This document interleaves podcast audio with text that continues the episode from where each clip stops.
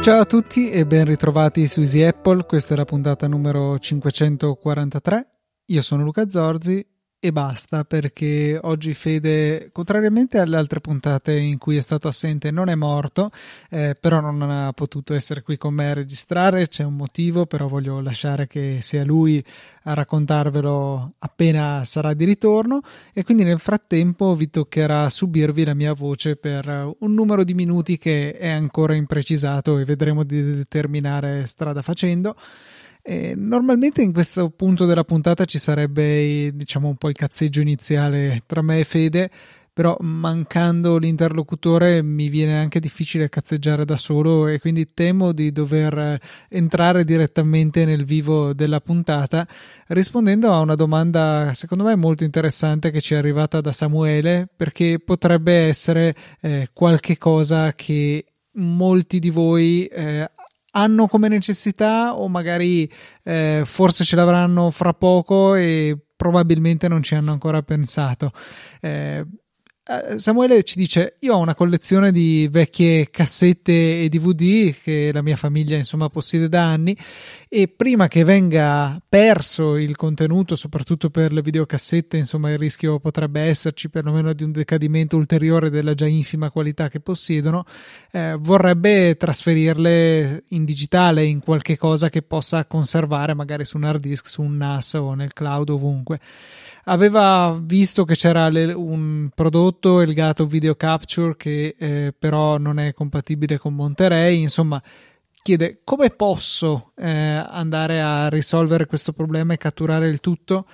Eh, io onestamente credo, e almeno così in passato ho affrontato il problema, che la cosa più facile sia affidarsi a un dispositivo standalone e non direttamente il computer. Mi spiego, soprattutto, cioè per i DVD in realtà il problema non si pone più di tanto perché basta un, eh, un lettore DVD USB qualsiasi, costano 20-25 euro su Amazon, magari poi eh, ve ne metto uno nelle note della puntata e e con programmi come Handbrake si possono tranquillamente andare a riversare i contenuti eh, sul Mac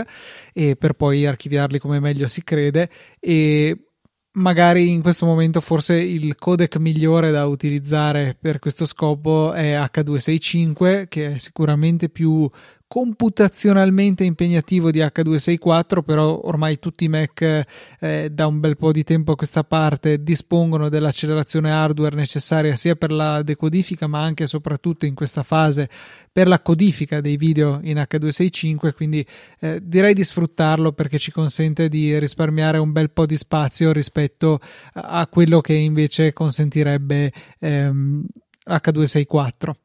Eh, Ecco, quindi con i DVD zero problemi. Con le videocassette diventa un pochettino più complesso perché appunto come Samuele stesso diceva, bah, ho visto questo prodotto che non conosco ma presumo sia una sorta di scheda di cattura video che consentirebbe la registrazione del flusso video proveniente dal lettore cassette del videoregistratore o dal lettore DVD. Ripeto, dal lettore DVD secondo me non ha senso perché si va a introdurre eh, una componente analogica del video se si va con gli ingressi RCA, diciamo video composito, eh, o comunque un'inutile difficoltà qualora si passi attraverso una, eh, una, scheda di acquisizione, ad esempio HDMI, insomma, magari c'è anche dell'upscaling di mezzo, insomma, meglio andare dritti alla fonte e prenderlo con, eh, con un lettore DVD.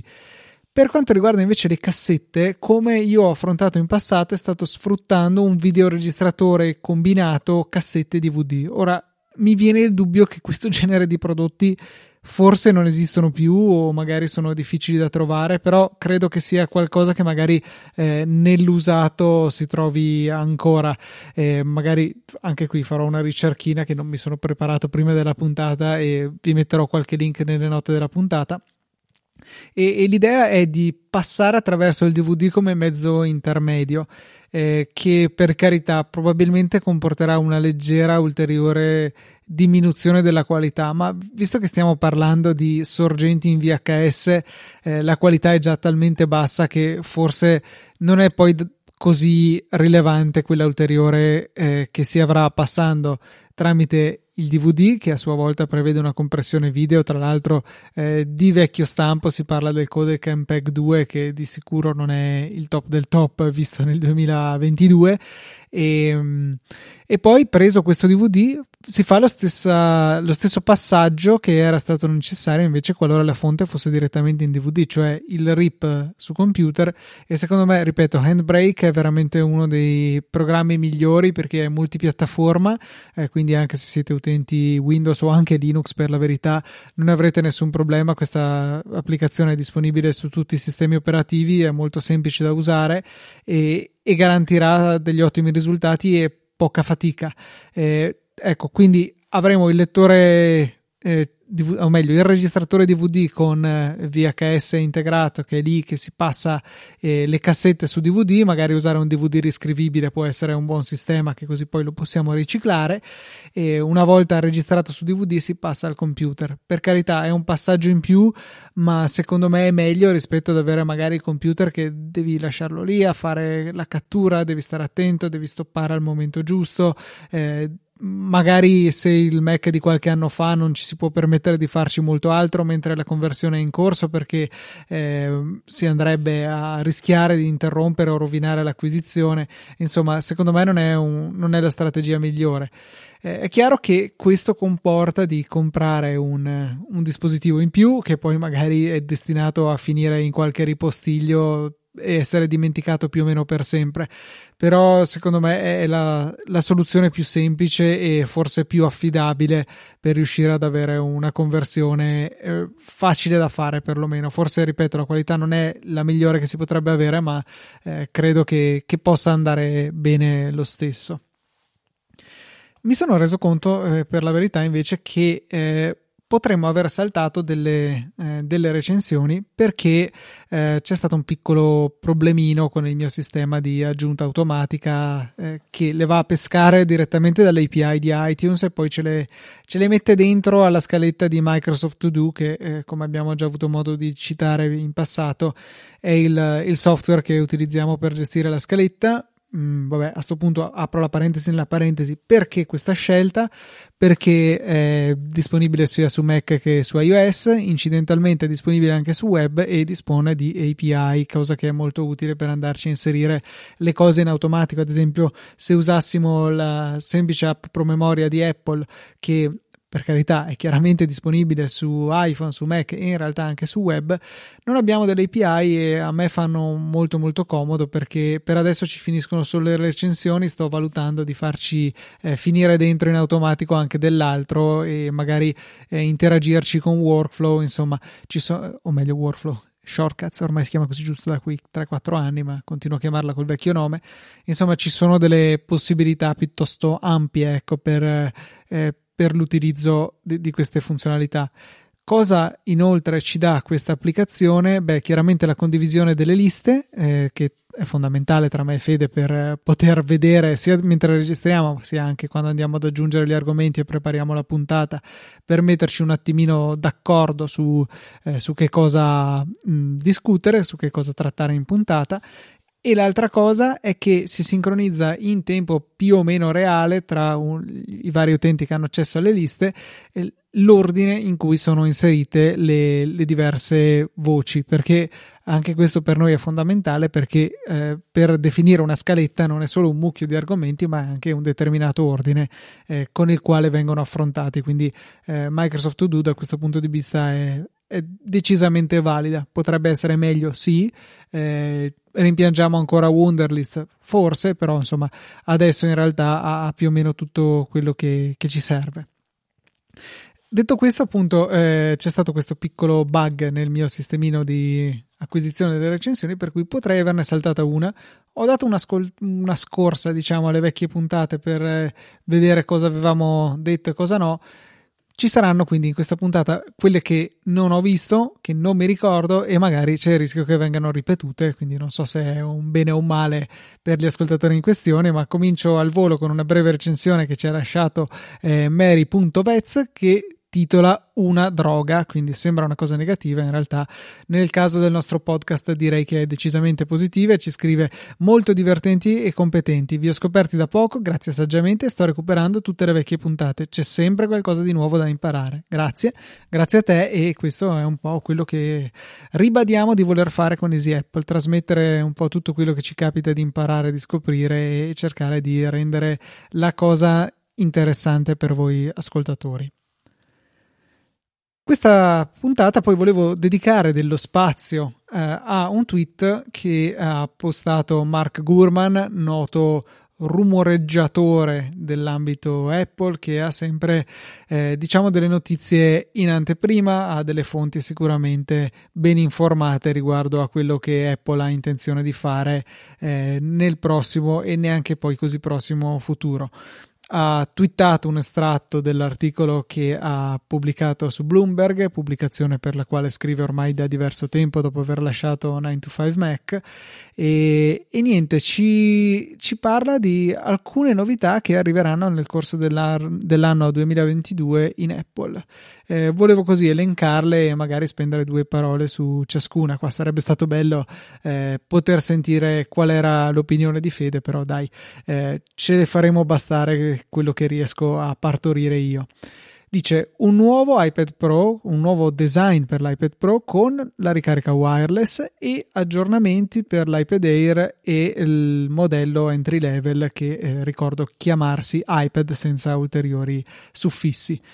È interessante il fatto che arrivi già un sostanzioso redesign per l'iPad Pro che eh, in effetti è rimasto uguale a se stesso, se non sbaglio, dal 2019 quando è stato introdotto l'attuale eh, modello con eh, Face ID. Alla fine non è passato poi così tanto tempo e è un dispositivo che continua a mio avviso ad apparire piuttosto eh, piuttosto bello, piuttosto moderno, quindi mi stupisce che siano già eh, impegnati nel fare, nel proporre un redesign, oltretutto anche le vendite mi sembra che siano comunque rimaste decisamente positive anche nell'ultimo anno. E, e quindi f- forse non è così indispensabile per rivitalizzare un prodotto che è arrivato alla stasi, però magari agiscono un po' d'anticipo rispetto alla, alla previsione che questo possa un attimino calmarsi dal punto di vista delle vendite, dato che ormai chi lo voleva l'ha comprato, non ci sono stati poi così tanti stravolgimenti di potenza effettiva del processore perché sì sicuramente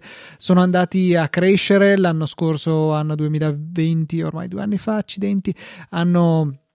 hanno dotato, no, forse era il 21, no, boh, vabbè, non importa. Comunque l'ultimo modello ha visto l'introduzione del processore M1, lo stesso che eh, vi sta facendo sentire questa puntata perché è stata registrata sul mio solito Mac mini con processore M1 e, e però in realtà ci siamo detti più e più volte anche su Easy Apple ma anche sul saggio podcast è capitato di parlarne che mh, in realtà abbiamo degli iPad che sono troppo potenti rispetto a quello che iOS gli consente di fare. Eh, in pratica, da una generazione all'altra, nelle attività che realmente si fanno su questi dispositivi, eh, sono veramente veramente pochi eh, gli utenti che sono in grado di accorgersi delle differenze. Io credo che tra una 14 e un M1 nell'utilizzo di tutti i giorni non, cambi davvero poco salvo eh, particolari casi in cui si usa si stressa veramente il processore che ne so un montaggio video particolarmente impegnativo però eh, è un'attività che è svolta da così poche persone eh, sull'iPad che in pratica io credo che si possa anche approssimare dicendo che cambia cambia poco e niente. Eh, sicuramente gradito poi il, il calare all'interno della, della, gamma delle funzionalità perché presumo che gli aggiornamenti per l'Air eh, e il modello base possano essere sicuramente più percepibili rispetto a quello che è invece un'ulteriore salita verso l'Olimpo del modello che è già top e che ha già più o meno tutto quello che serve. Eh, L'iPad Air in particolare, secondo me, è un po' troppo caro perché ehm,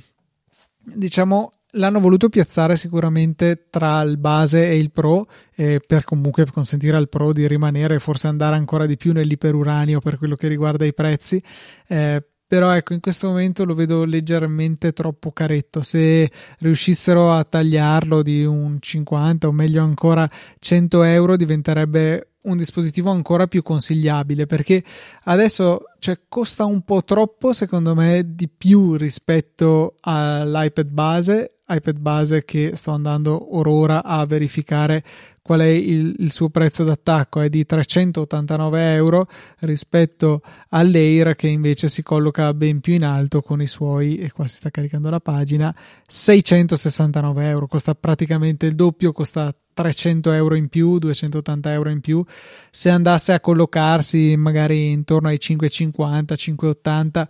potrebbe essere un upgrade già più considerabile eh, per l'utente che si approccia all'iPad, magari lo conosce già, magari l'utente tipo io che ha un Air di precedente generazione, quello con eh, il pulsante home e il design vecchio stile. Eh, ora come ora, se dovessi cambiarlo, farei veramente fatica a giustificare una spesa del genere, visto il mio utilizzo comunque piuttosto eh, limitato e certamente limitato al solo consumo di contenuti dell'iPad. In questo momento temo che mi vedrei costretto ad andare a comprare il base se ad esempio rompessi il mio e fossi costretto a cambiarlo. A, avrebbe, avrei davvero delle difficoltà a giustificare insomma il passaggio all'Air che non è che mi dia poi così tanto di più ecco rispetto al base per quello che utilizzo io. Sì per carità un design più moderno delle specifiche leggermente migliori uno schermo migliore però non è che, che poi mi serva così tanto. Oltretutto sì eh, c'è uno scalino di processore in più questo senz'altro ma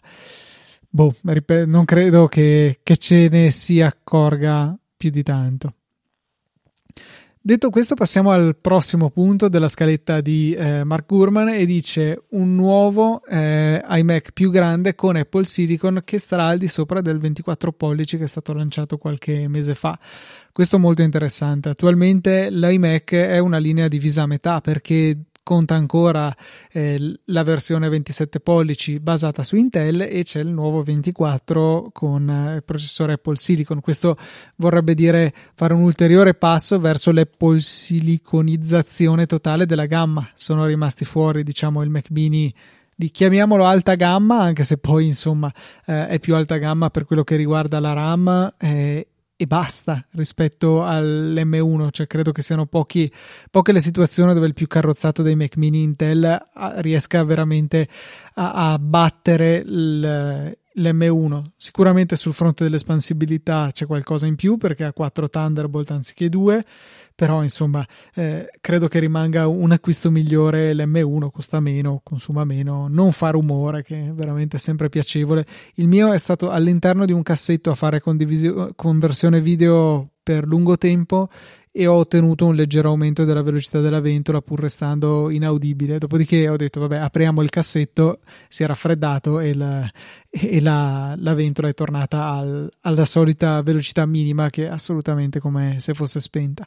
Quindi molto interessante l'arrivo di questo nuovo iMac 27 pollici e sarà anche interessante vedere se poi verrà installato qualche cosa di ulteriormente superiore, un po' che possa andare a prendere il posto dell'iMac Pro che se non sbaglio a marzo è stato dismesso, quindi eh, un modello che è andato a morire, vediamo se verrà sostituito. Secondo me rimarrà comunque un computer interessante perché potrebbe essere sufficientemente potente per il 90% delle persone e portarsi dietro uno schermo che sicuramente è valido. Rimane il problema de- dello schermo, ne abbiamo già parlato anche ultimamente, perché non ci sono dei prodotti credibili sul mercato che ci consentano di avere eh, una qualità, chiamiamola retina, così come Apple ama definirla, da collegare anche come schermo esterno a un portatile, che credo che sia l'uso più comune, ma perché no, anche attaccato a un Mac mini come faccio io. Eh, se in questo momento non avessi il mio, il mio fido LG 5K, che sicuramente non è uno schermo stupendo eh, esteticamente come carrozzeria, che ha sicuramente dei problemi di retenzione dell'immagine, però complessivamente è bello, è 5K, ecco, se non ce l'avessi sarei in difficoltà, temo che la scelta meno peggiore sarebbe acquistare proprio un 5K, tra l'altro a, a comunque prezzo pieno perché eh, quando l'avevo comprato io appena uscito si godeva dello sconto del 20% per via del, dell'introduzione dei MacBook Pro con sole USB-C e ci avevano dato questo zuccherino per leggermente rendere meno doloroso l'acquisto di tutti i dongle che, che sono stati necessari. Terzo punto, un iPhone SE con il 5G. Eh, rispondo a sti come il grande capo a sti cazzi che chi segue 610 su Radio 2 avrà sicuramente sentito nominare.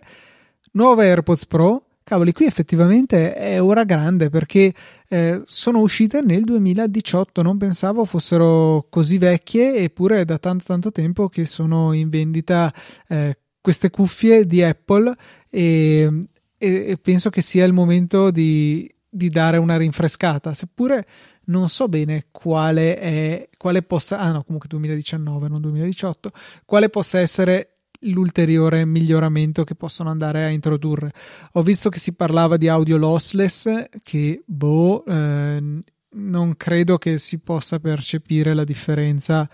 in delle cuffie del genere per quanto di qualità, per quanto in ear, insomma, ma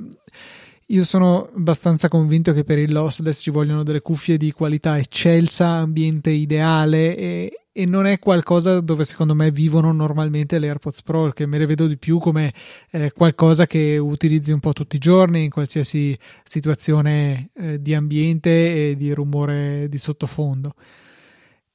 Altra cosa veramente interessante che è in arrivo, secondo Mark Gurman, è il più grande aggiornamento nella storia del MacBook Air con l'aggiunta del chip M2 che eh, non è ancora stato presentato evidentemente ma che rappresenterà l'evoluzione della specie e l'inizio della seconda generazione di chip eh, basati su Apple Silicon e con anche un ulteriore redesign del computer. Questo è sicuramente di interesse. Eh, io sto ogni tanto penso che mi piacerebbe un MacBook Air, guardo i ricondizionati, poi penso, beh, ma ne ho bisogno poche volte e lascio perdere. Questo ulteriormente mi rallenta nell'eventuale acquisto, pur essendo del tutto cosciente che il processore M1 è assolutamente sufficiente per qualsiasi mia necessità eh, di questi diciamo anni eh, il Mac mini ne è la prova lampante e, e un chip M2 sì, sarebbe più potente, ma eh, mi metterebbe nella scomoda situazione in cui eh, è più potente il portatile del fisso, ma a quel punto lì ha poco senso tenere il fisso, lo uso in clamshell, eh, insomma, mi metterebbe un po' in difficoltà, però di sicuro mi fa piacere vedere che comunque è abbastanza stretto giro perché eh, gli Air con M1 sono in vendita da fine 2020, quindi si tratterebbe grosso modo di un anno e mezzo per vedere un salto ulteriore generazionale di, dei chip che si sono rivelati essere ottimi. E comunque è interessante notare che se dovesse arrivare eh, come parla nel punto successivo, nuove versioni del Mac mini, del MacBook Pro entry level, quello che è stato diciamo il primo ad avere l'M1 e un nuovo Mac Pro con Apple Silicon, eh, secondo me ci potremmo trovare con una contemporaneità o quasi del lancio della versione M1 più spinta, che sarebbe quella che va nel Mac Pro, e già il lato più basso della gamma che invece è già al, al, ciclo dopo, perché abbiamo visto chiaramente che finora la famiglia M1 si è divisa, diciamo, in due: la famiglia base che equipaggia il Mac mini, il MacBook Air e il MacBook Pro, che non è veramente un Pro, diciamo l'Air Plus, non saprei come definirlo. E poi c'è la famiglia M1 Pro e M1 Max che diciamo metto insieme che equipaggiano i portatili di, di alta gamma e poi immagino ci sarà il, l'M1 mega figo, non so quale sia il suffisso che Apple sceglierà, qualcosa mi dice che non sarà mega figo però, che andrà ad equipaggiare a mio avviso il nuovo Mac Pro e più o meno insieme potremo avere un M2 che arriva sul nuovo Air, sul nuovo Mini e sul nuovo MacBook Pro. Quindi è sicuramente uno scenario che, che vedo e che potrebbe andare a portarsi avanti nel tempo, in cui arrivano eh, in contemporanea l'evoluzione top della generazione precedente e la nuova base della generazione successiva. Non, non sarebbe secondo me niente di strano e, e sono veramente curioso anche in particolare per quello che riguarda il Mac Pro di vedere che tipo di scelte farà Apple perché con il eh, Mac Pro del modello 2019 eh, hanno sicuramente perseguito la strada della massima flessibilità, 100.000 slot PCI, eh, tante porte, la possibilità di montare cose all'interno di un case che per quanto sia leggermente più piccolo rispetto al precedente Mac Pro è comunque un bel, un bel bestione e comunque qualcosa reso possibile dall'architettura basata su Intel. Apple Silicon finora ci ha mostrato un approccio decisamente contrario anche con la RAM che poi è parte del processore stesso, insomma tutto molto ben integrato e, e mi fa pensare se questa filosofia verrà riportata anche nella versione M1 Megafigo che ci sarà nel Mac Pro. Eh, si aprirà lo stesso uno spiraglio per collegare periferiche esterne, diciamo est- no, non esterne, ma interne, ma aggiuntive, quindi con slot PCI e tutto quello che ci va dietro, magari RAM espandibile, eh, oppure si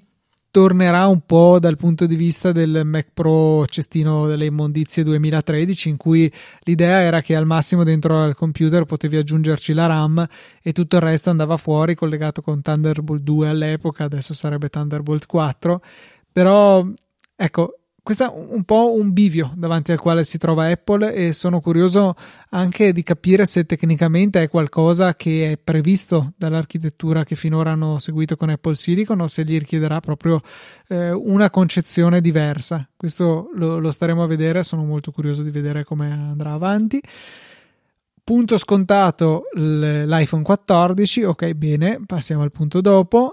tre nuovi Apple Watch, incluso un Apple Watch SE, un nuovo modello standard lo chiamano e una versione super mega rinforzata dedicata agli sport estremi.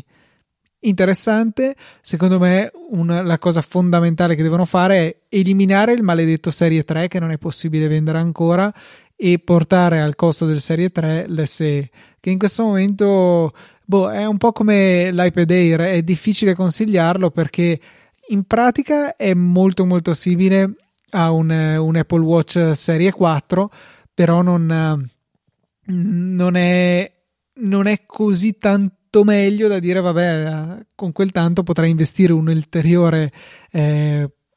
pacchettino di euro in più e, e comprare invece il Serie 7 o 8 che sarà cioè, boh, in realtà è effettivamente è a metà strada perché 229 è il Serie 3 che nessuno deve comprare, 309 il, l'SE e 439 il, il Serie 7. Però, però boh, mi sembra comunque tanto, cioè se riuscissero a portare intorno ai 250 l'SE, secondo me sarebbe ottimo e gli darebbe anche la possibilità di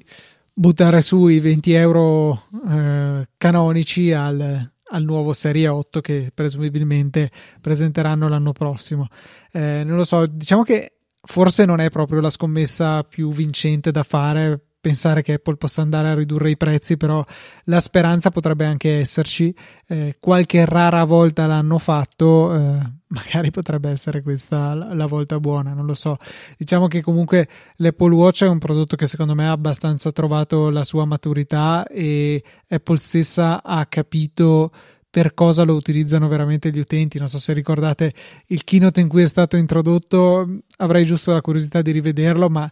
le avevano provate tutte, cioè veramente sparare su tutta la linea per poi scoprire qual era la strada giusta per il dispositivo. Potevamo mandarci cuoricini col digital touch, eh, fare mille cose con le app, ma mentre la realtà è che l'Apple Watch è un dispositivo che fa due cose per la maggior parte delle persone. Uno, dal punto di vista della salute, traccia tutte le varie informazioni di passi, battito cardiaco, e, eccetera, eccetera. E due, ci presenta le notifiche e un, un, modo per interagire con Siri. Almeno questi sono i due utilizzi principali che ne faccio io. Poi, per carità, ci sono delle app. Ogni tanto ci faccio qualcosa, ma è estremamente raro. Mi viene comodo magari se devo rispondere a un messaggio e non voglio farlo con Siri e è poco più che un monosillabo che devo rispondere, allora mi metto lì col mio ditino a disegnarlo sull'Apple Watch, però eh, raramente si va oltre questo e, e quindi sarebbe carino che questa funzionalità di base riuscisse a diventare un pochettino più ulteriormente accessibile. Eh, però comunque rimuovendo un Apple Watch Serie 3 che è decisamente ormai troppo vecchio, troppo eh, inadeguato dal punto di vista hardware eh, per essere ancora in vendita. È qualcosa che eh, detestano gli sviluppatori iOS perché si, si, vedono costretti a supportare un'altra dimensione di schermo e un processore che oggettivamente è tanto lento rispetto a quello che è venuto dopo e quindi diventa difficoltoso da, da sfruttare. Ultimo punto, l'introduzione del primo, eh, non so neanche come si chiama, il visore a realtà aumentata di Apple è qualcosa su cui io continuo a rimanere molto scettico, non, eh, non ne vedo veramente l'applicazione nel, nella vita di tutti i giorni, per cui mi limito a dire che eh, non mi stupirebbe se questo giro fosse prima un qualcosa di dedicato unicamente agli sviluppatori che comincino a cercare di scoprire cosa si può fare con un dispositivo del genere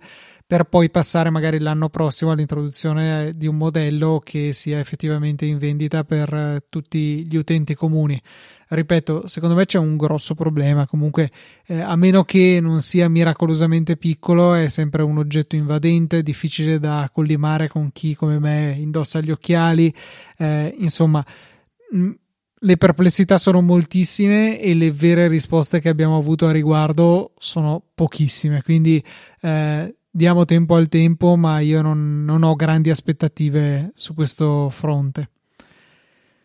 Prossima recensione che potrei avere dimenticato ma non ricordo ci arriva da Smile83 che dice un podcast che non ti aspetti. Innanzitutto complimenti per il vostro lavoro, mi chiamo Simone e non sono propriamente un utente Apple, ho solo un vecchio iPod Nano, un iPad e alcuni AirTag, ma in compenso sono molto appassionato di domotica e utilizzatore da qualche anno di Home Assistant. Vi ho scoperti da poco tempo e ormai siete un appuntamento fisso nella mia settimana, date sempre ottimi spunti e consigli e che spesso si rivelano non solo utilissimi, ma vitali. Complimenti ancora, continuate così. Grazie mille a te per la tua recensione, ci fa molto piacere di essere di tuo interesse, anche se magari più centrati sull'ambito domotico rispetto al, al resto del, dell'eppolismo che ci contraddistingue. Devo invece ringraziare Alessandro che ci ha mandato un follow up riguardo a una lamentela non eppoliana che avevo eh, lanciato la puntata scorsa, due puntate fa, riguardo al fatto che su Windows mancano degli strumenti tipo anteprima per andare a interagire seriamente con i PDF, fare quelle cose banali che capita di dover fare, estrarre una pagina, eliminarne un'altra, ruotare un PDF che magari è stato scandito, scannerizzato, storto, insomma, d- delle cose che su Mac si riducono a pochissimi clic, eh, che su Windows diventano complessi. Io avevo suggerito I Love PDF come servizio web, però boh, per quanto eh, leggendo l- la scheda della privacy non sembrano eh, andare a farci niente con i nostri dati, un po' di scetticismo è sicuramente d'ufficio e eh, Alessandro ci segnala PDF 24 che è disponibile anch'esso sia in versione web ma a quel punto potrei continuare a usare I Love PDF sia anche come programma per Windows scaricabile che ha tutte quelle funzioni che ho citato separazione, rotazione, eh, compressione di PDF e chi più ne ha più ne metta Devo ancora provarlo, per cui vado sulla fiducia rispetto a quello che ci scrive Alessandro. Quello che ho visto sul sito eh, sembra mostrare la solita applicazione con zero cura per eh, l'interfaccia, però con tutte le funzioni che servono. Eh, per cui, grazie Alessandro, probabilmente mi hai risolto un problema al lavoro, anche se devo dire che mi hai causato qualche problema alla vista, ma spesso capita con ecco, queste utility, specialmente di là dal confine e verso il mondo Windows. Mi è capitato invece ancora una volta questa settimana di imbattermi eh, in quei maledetti siti che ritengono che eh, il copia e incolla, in particolare per eh, il campo della password, sia una cosa estremamente pericolosa e da combattere in tutti i modi. E anche se sappiamo bene che tutto ciò ha zero senso, veramente zero senso, eh, dobbiamo convivere con questi eh, maledetti siti e, e farcene una ragione e combatterci e poi magari anche vincere eh, nostro, la nostra battaglia eh, per riuscire a, a, avere sia una buona politica di password, quindi one password o comunque un password manager e password casuali diverse per tutti i siti, sia usare quei siti del cavolo che ci bloccano eh, l'incolla o peggio ancora il riempimento con one password. Ancora una volta mi è tornato in aiuto Keyboard Maestro, eh, probabilmente l'ho già detto riguardo a questo specifico uso, ma è bene ricordarlo perché secondo me è un'ottima scusa per andare a citare un altro po' di funzioni, di macro che si possono fare con Keyboard Maestro. Cos'è Keyboard Maestro? Per chi non l'avesse sentito fino alla nausea, è un'applicazione per Mac che ci consente di eh, automatizzare una serie di passaggi macchinosi sul nostro Mac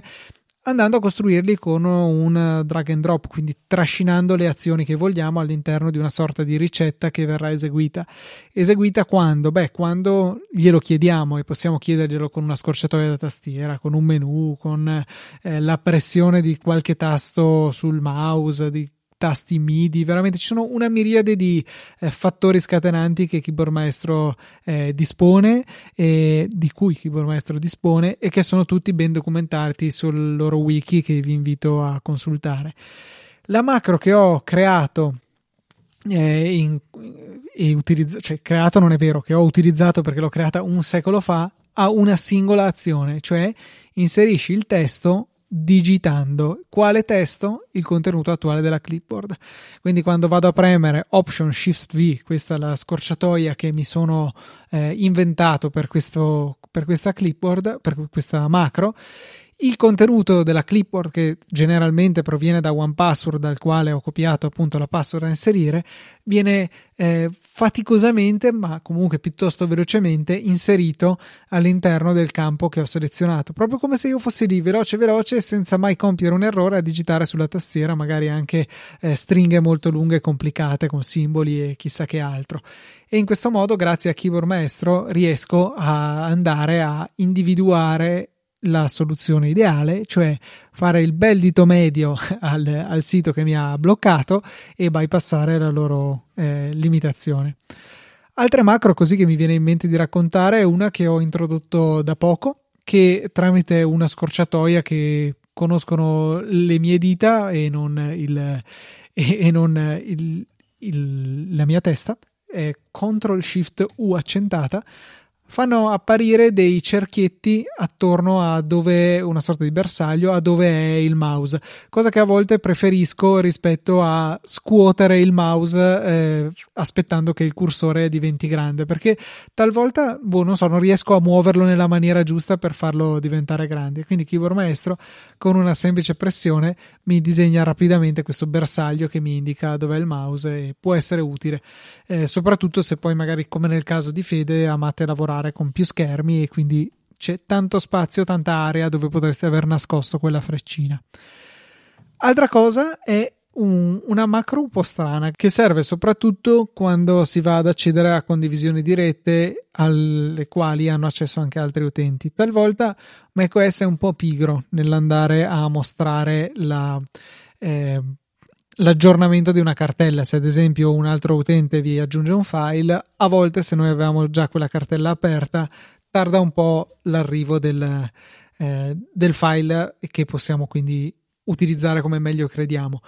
Mi sono però reso conto che facendo qualsiasi cosa su quella cartella, ad esempio creando una cartella nuova all'interno e poi cancellandola, la parte di cancellarla non è indispensabile ma è utile per non seminare cartelle ovunque, e il Finder si accorge che ci sono nuovi file e allora ho chiamato a raccolta due strumenti, cioè Keyboard Maestro e la sua possibilità di eseguire un Apple Script. Cosa fa questo Apple Script? Fa un nuovo file e poi immediatamente lo cancella. Lo fa talmente velocemente che neanche ve ne accorgete, ma il risultato è che effettivamente vedete aggiornarsi il Finder. E eh, cosa, come ho fatto a renderlo particolarmente facile da lanciare? Command R con lo stesso comando con cui nei browser si va a ricaricare la pagina, eh, vado a ricaricare il contenuto della cartella in, eh, in, in, nel Finder. E per non ovviamente confliggere con la stessa scorciatoia utilizzata da Safari ho fatto sì che Command R abbinato a questa macro sia solamente disponibile eh, durante l'utilizzo del, del, Finder, o meglio, quando la finestra, una finestra del Finder è la, la finestra in primo piano, quindi non c'è pericolo di fare confusione altrove. Altra cosa piuttosto carina è la, mh, mm, la storia della clipboard, perché anche eh, keyboard maestro come Alfred dispone di uno strumento che va a memorizzare tutte le varie cose che copiamo in modo da poterle richiamare eh, in un secondo momento. E è più potente in realtà rispetto a quello di Alfred però è un po' più complesso da questa sua potenza deriva un po' di complessità che però a volte è, è sicuramente utile. Con Alfred io ho la mia scorciatoia che richiama la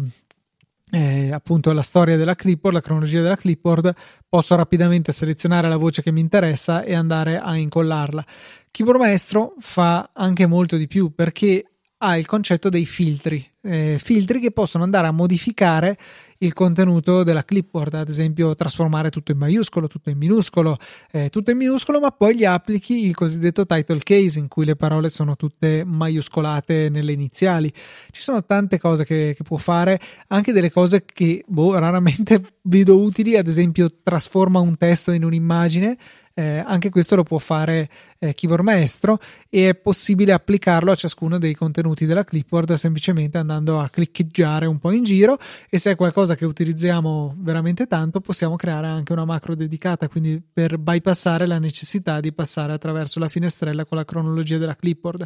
ad esempio se ci capita spesso di dover incollare quello che abbiamo copiato prima ma tutto in maiuscolo potremmo creare una macro dedicata che fa proprio questo quindi ancora una volta estremamente utile. Ultima chicca che vi segnalo riguarda voi, riguarda le vostre donazioni, riguarda Satispay, perché in questo momento non sono ancora, non mi sono ancora preso il tempo veramente di integrare in maniera seria Satispay con diciamo il resto dell'infrastruttura di Easy Podcast, quindi eh, devo ogni volta andare a consultare diciamo l'estratto conto di Satispay per verificare chi è stato così gentile da donarci qualcosa e inserirlo nel nostro foglio di Google Sheets dove segniamo appunto tutte le varie donazioni che arrivano in modo da potervi poi ringraziare in coda alla puntata. Eh, ecco quindi che devo eh, andare a inserire una serie di informazioni, la data della donazione, il tipo di donazione che nel caso di Satispay è sempre donazione basta, non donazione ricorrente, chi l'ha fatta, l'importo e poi il canale Satispay. Con eh, Keyboard Maestro ho creato una macro, o meglio una serie di macro, tutte assegnate alla stessa scorciatoia. E chiederete voi, sì, eh, come fai? Perché eh, ci sono ad esempio alcune persone, come per esempio Davide Tinti, che ci fanno delle donazioni molto frequenti e quindi mi sono stufato di dover scrivere ogni volta che Davide è stato ancora una volta super generoso.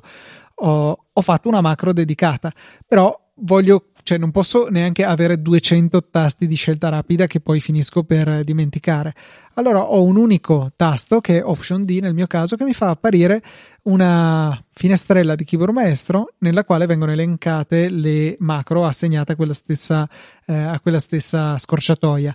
con eh, i tasti 1, 2, 3, 4, 5, 6, eccetera, eccetera della tastiera, poi posso richiamare quella che mi serve e andare in pratica a generare un, una riga del foglio di, di Google Sheets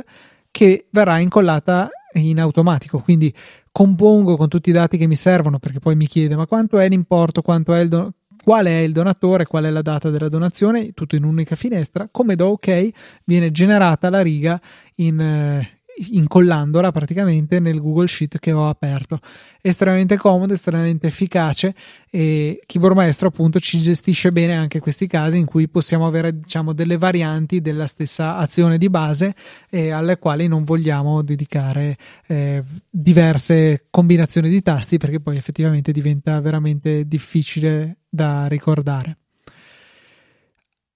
Altra adorazione che eh, Potrei aver dimenticato, forse no. Luca O67 ci scrive cosa dire in una parola unici. Grazie mille per la recensione. E poi una che è davvero nuova, questo sono sicuro perché è uscita, è arrivata dopo la scorsa puntata. Ci arriva da Rocco Lee che, di, che titola Evviva la zorzanza o la travanza? E qua, eh, Rocco, insomma, ti sei fatto un po' troppo influenzare dalla travanza.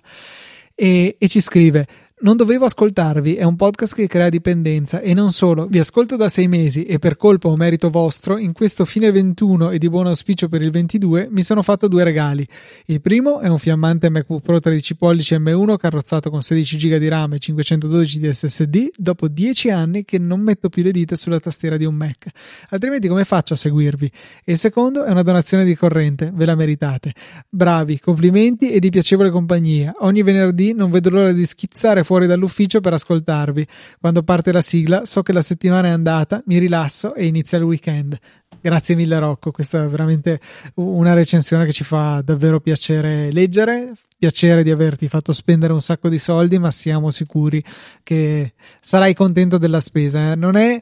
una di quelle spese che, che voi dici, cavoli, erano veramente soldi buttati, mi rode. Tipo, boh, non so, io ho le bollette della corrente che mi urtano parecchio, è estremamente utile la corrente, grazie alla corrente vi sto parlando in questo momento, però sai, la bolletta non è che sei contento dopo averla pagata, di, di averla pagata. Invece ci sono certe cose che ti mettono il sorriso ogni volta, come un MacBook Pro con processore M1 e quindi dai, felici di averti fatto spendere uh, una bella carrettata di soldi. In chiusura, donatori di questa settimana perché li abbiamo citati. Rocco stesso è diventato donatore, grazie mille. E andiamo a leggere chi sono i donatori di questa settimana. Sono Rocco Limongelli alias Richard Watterson. Quindi abbiamo trovato recensione e donazione dello stesso gentile ascoltatore. Abbiamo poi Stefano Meroni, Luca Ongaro, Alessandro Valerio, Riccardo Peruzzini, eh, Antonio Iesu, Riccardo C, Davide Tinti, Nicola Gabriele D e Andrea L. Grazie mille per il vostro generoso supporto. Ricordo a tutti quanti che il modo per supportarci è molto semplice, basta andare su easypodcast.it nella sezione supportaci e selezionare il metodo di pagamento che più vi piace. Satispay, Apple Pay, carta di credito, PayPal, c'è tutto a vostra disposizione. Donazione singola o ricorrente,